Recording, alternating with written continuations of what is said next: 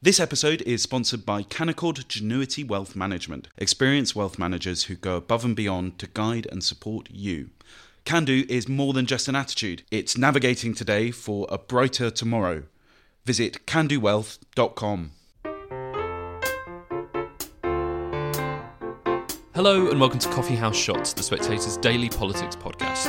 I'm Oscar Edmondson and I'm joined by James Heale and Nick Tyrone, author of the This Week in Brexitland Substack.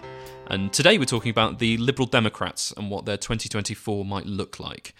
After a string of by election successes, could this be the year that the Lib Dems do cut through and we see the return of three party politics?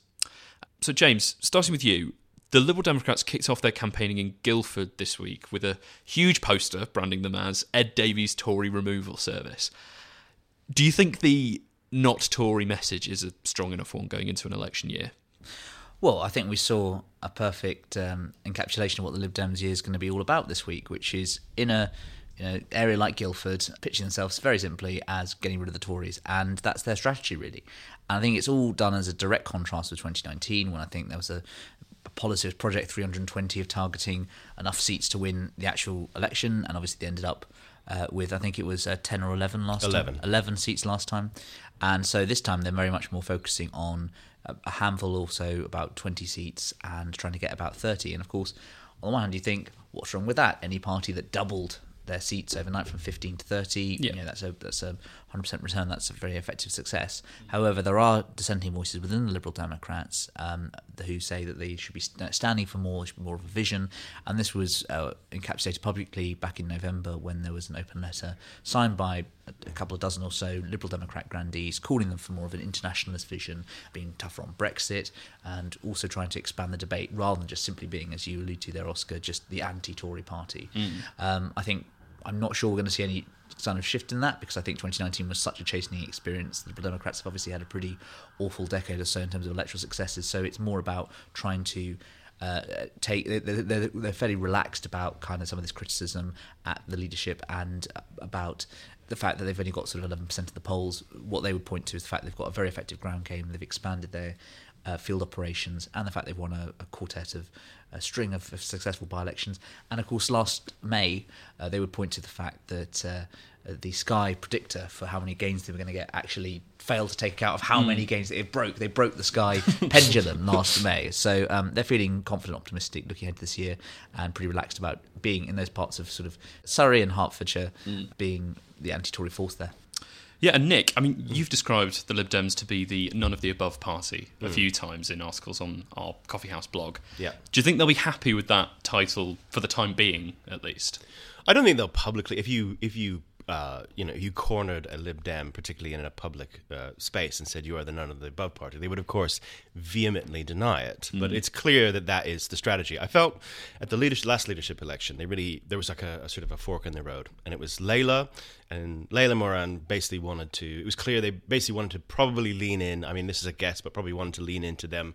You know, the, the, the they were the anti-Brexit party, so maybe they'd become like the pro rejoining the single market. They, Yeah. you know, they'd be very much on the European turf still, um, and they but they would shift to the left, and their idea would particularly with Starmer sort of obviously he's taken Labour.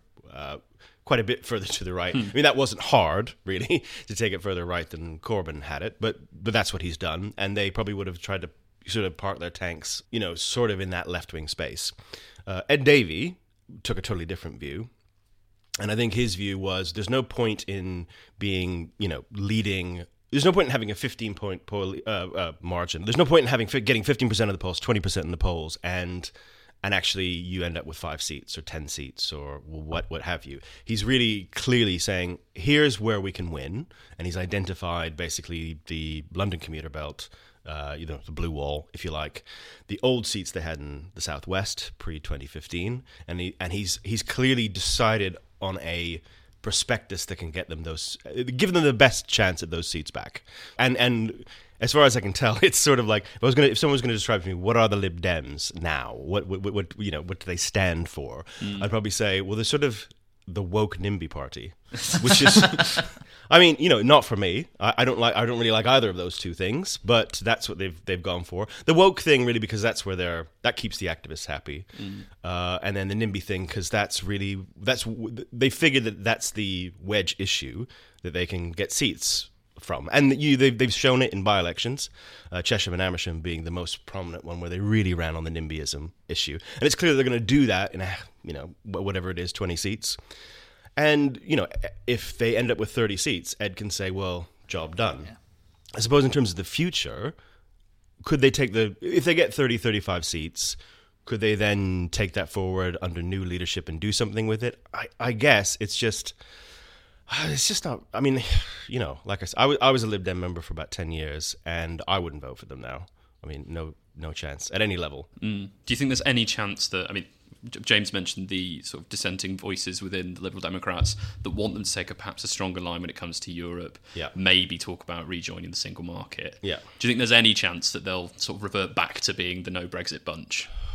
Not this side of the election. I mean, it's just clear that Ed has decided this is what he's going to do. Here's, you know, uh, the one thing I can hand him is it is a it, it, it's a it's a coherent electoral strategy. You know, it, it is, and it probably does give them the best chance of getting the most seats. It's just really uninspiring and just really quite insipid and really awful, really. But I, I, I guess you know, is do I feel like in future, well, maybe the Lib Dems with more seats, they'll be able to you know, pivot towards something. I guess here's my biggest frustration is, as you know, I, I talk to people who aren't political all the time. You know, I've got three kids. I speak to dads at the school gate, and they're always like, you know, they'll bring up the Lib Dems and just say, I don't understand. There just seems to be all this space in politics. You know, people aren't really people just want to get rid of the Tories, but they're not really that inspired by Starmer. Surely you know, there's the Lib Dems should be able to take up all of this space, and it's just like, well, they're just not interested in doing it. They don't. They, in a sense, it's like it's a quite a high risk strategy, and they've tried kind of high risk strategies before, and obviously it's blown up in their face, and so they're in a position where look, let's just play it safe and get 30 seats or whatever it is. And in again, it's kind of hard electorally if you're just talking about seats matter to argue against it as a strategy, however much you like or don't like it. Mm. So talking about that space and, and, and those sort of because we we hear a lot about that section of the sort of electorate that are obviously disillusioned with the Tories, but not totally convinced about Starmer yet.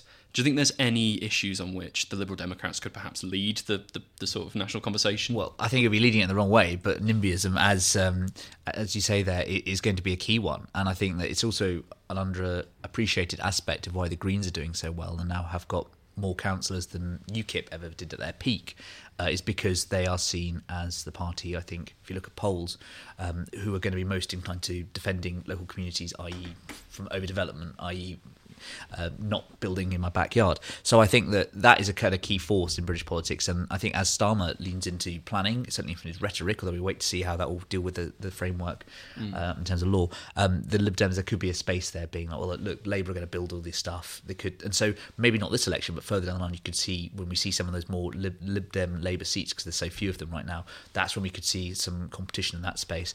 But I think that one thing that the Liberal Democrats do really have is humour and we have a pretty, I'd say, straight laced, shall we, uh, leader of the opposition and prime minister. And so I think one of the ways they've effectively been able to get media airtime is by these series of stunts, by doing things like the Tory removal service this yeah. week. And I do think perhaps maybe it's not in terms of an inspiring policy offer, but then of course, you know, the fiscal constraints on this country as we have them right now mean that that's probably a bit unlikely. So even if you're just in terms of tone and emphasis, what they can actually be in the election is probably going to be while Keir Starmer and Rachel Reeves are very much more sort of boring and serious mm. and you know presenting themselves as an alternative government, the Lib Dems can be the kind of spoiler effect, the sort of um, a bit more of the, the sort of joker element there, which mm. would be interesting to see in election. But I mean, personally, I mean, I think political journalists were a cynical bunch, and I have to say that I think I was interested in reading Patrick Maguire's column in the Times today, and there were some voices saying, well, the Lib Dems should be leading on more conversations. I'm not really sure when you only have 15 seats, how entitled you are to lead a national conversation. Um, I think it's much more easier to do that if you have, say, 30 seats, and, and this is what the Lib Dems were in the early 90s when they're building and become the national third party, just at the time, of course, when the SNP uh, looked likely to get less than 30 seats, maybe in the next general election, which, of course, would then mean you then have at PMQs a third spot, and you then be able to much more make that case for those arguments. And maybe perhaps uh, a question about leadership succession as well at that point in terms of getting the kind of dynamic uh, new change that uh, Nick's talking about there. Well, I think the problem with uh, I agree with you about it. You know them being more humorous, more lighthearted, uh, is probably a winner for them. It would just be helpful if they had someone more charismatic than Ed Davey as leader to carry that stuff off. But but talking about Ed Davey, I mean, do you think he should be worried about his involvement in this this whole sort of post office scandal? Could that possibly be, be mortal for his leadership? I mean, I think it probably would be if they, again, if they weren't so blank and they- they've worked so hard on being the none of the above party. Probably to the extent that they probably ever could have passed themselves off as that, they've done it. Mm. And so, in a sense, it's like when when you're not about anything, it's really hard for anything to stick to you because it's like, oh, okay, well, I, I mean, I could end up being wrong about this. I just don't think it's going to really affect them because I, I just sort of think they see people like when when people are voting Lib Dem when they do at by elections, really, it's no, it's nothing to do with Ed Davey or his offer or or the Lib Dems as a party. It's just that they've successfully set themselves up as none of the above. It's a it's a protest vote, and it will be at the general election. And so I I would find it difficult to see anything you know any personal scandal unless it was huge mm. really sticking to someone. Yeah, I also think the post office scandal spans all three main parties. I mean, Pat McFadden was asked about this in the the, the late days of the Gordon Brown government. He was asked this on, yesterday on when he was out on the radio. You know, obviously the Tories, it's been for the past ten years they've been in office, and of course the coalition days as well. The Liberal Democrats. So I'm not really sure which political party necessarily becomes the driving force of this because frankly it was a massive state failure hmm. uh, and therefore that makes it a little bit more tricky to be people to be like well it was specifically ed hmm. davey's fault it was specifically this person's fault. And so i don't think it, that would, would be obviously if you're trying to invent a new politics etc and paint tory sleaze as purely being about the failings of conservatives as people let's makes it that that blunts that attack. Hmm. But i don't think it's anywhere near that. I think in terms of this year just looking ahead i think that uh, it's going to last year was obviously phenomenally successful the liberal democrats. This year obviously the local elections uh, there's far fewer seats it's the smallest tranche up for offering. But i would be looking ahead to uh, some of those areas. Tunbridge wells of course you know disgusted of tunbridge wells. Supposedly someone who writes in furiously to the telegraph letters pages. That's going to be up for grabs. I'll be interested to see the borough council there. That's greg clark's seat. Uh, and also uh, dorset council's up for grabs and that's kind of the, the, the home counties meets the west country. So i'll be interested to see if they can take those seats. And then so i think that although maybe if we have an autumn election less high profile than the kind of successes which saw help see Boris Johnson out the door, quote unquote, in their, their sort of language. Uh, I still think it'll be a good year for them when it comes down to the general election. And, and Nick, do you think they'll be able to translate by-election success, local election success into ultimate 2024 election success? No, not really. Not really. I mean, they'll they'll do they'll do okay. They'll do less well than most people think because Lib Dems always do less well than everybody thinks. Mm. You know, so if we're talking, well, we expect them to get 30, Yeah. they'll probably end up with like 21, 22. And I, can they be happy with that? I mean, I suppose. I guess they can console themselves with, well, what was the other way to get that many seats without having a much higher risk strategy? You know, really going for it with the single market stuff, and then but going, well, where are we gonna sit with that? How where are we gonna get the seats? I think the big problem for the Lib Dems really is it's a big change election coming up. You know, it's really about do you want to give the Tories another chance, or do you want to get rid of them? And if you want to get rid of the Tories, you know, there's going to be all this stuff from the left about, uh, you know, um, tactical voting, all that kind of stuff. That stuff just generally just tends not to work. I think people will kind of go, well, I, I don't want the Tories. I'm going to vote Labour to get rid of them. And I just think the Lib Dems are probably going to be squeezed, like they always do. They they always get squeezed. But again, maybe on the NIMBYism thing, maybe there's there is room for them to sort of say. I guess a pitch that they could make, particularly in blue wall seats, is look, there's going to be a Labour government. That's really clear.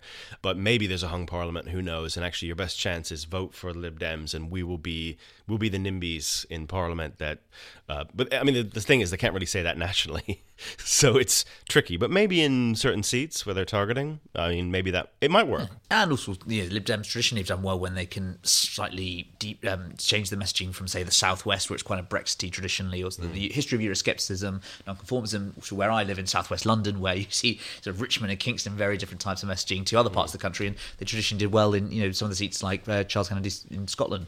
So I mean, we could see a bit more granular in terms of election when it actually comes down to it. Um, and I'll be interested to see how much they sort of do deviate from national messaging because in some ways the Lib Dems can get away with it a bit more because they're not going to be the government, next government.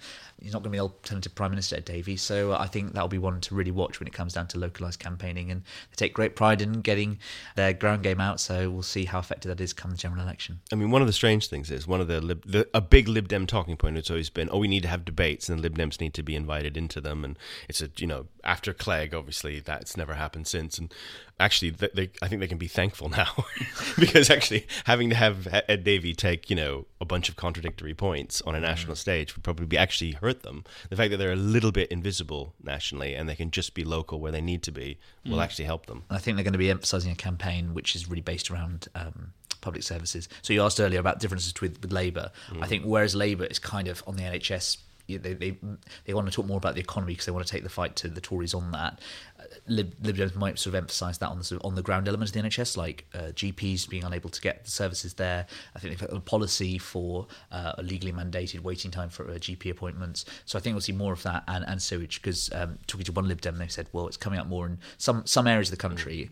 There are some surveys where sewage ranks more higher as an issue than the NHS, mm. Mm. and so I suspect we'll see what the the playbook that well worked well for them in 2023 should be brought out again and used again in 2024. Great. Well, thank you, James. Thank you, Nick. And just one final announcement before we go that the Spectators broadcast team is hiring. So if you've got an interest in current affairs and you'd like to work on podcasts such as this one, as well as our YouTube channel, Spectator TV, then do follow the link in the description of this podcast. And thank you very much for listening.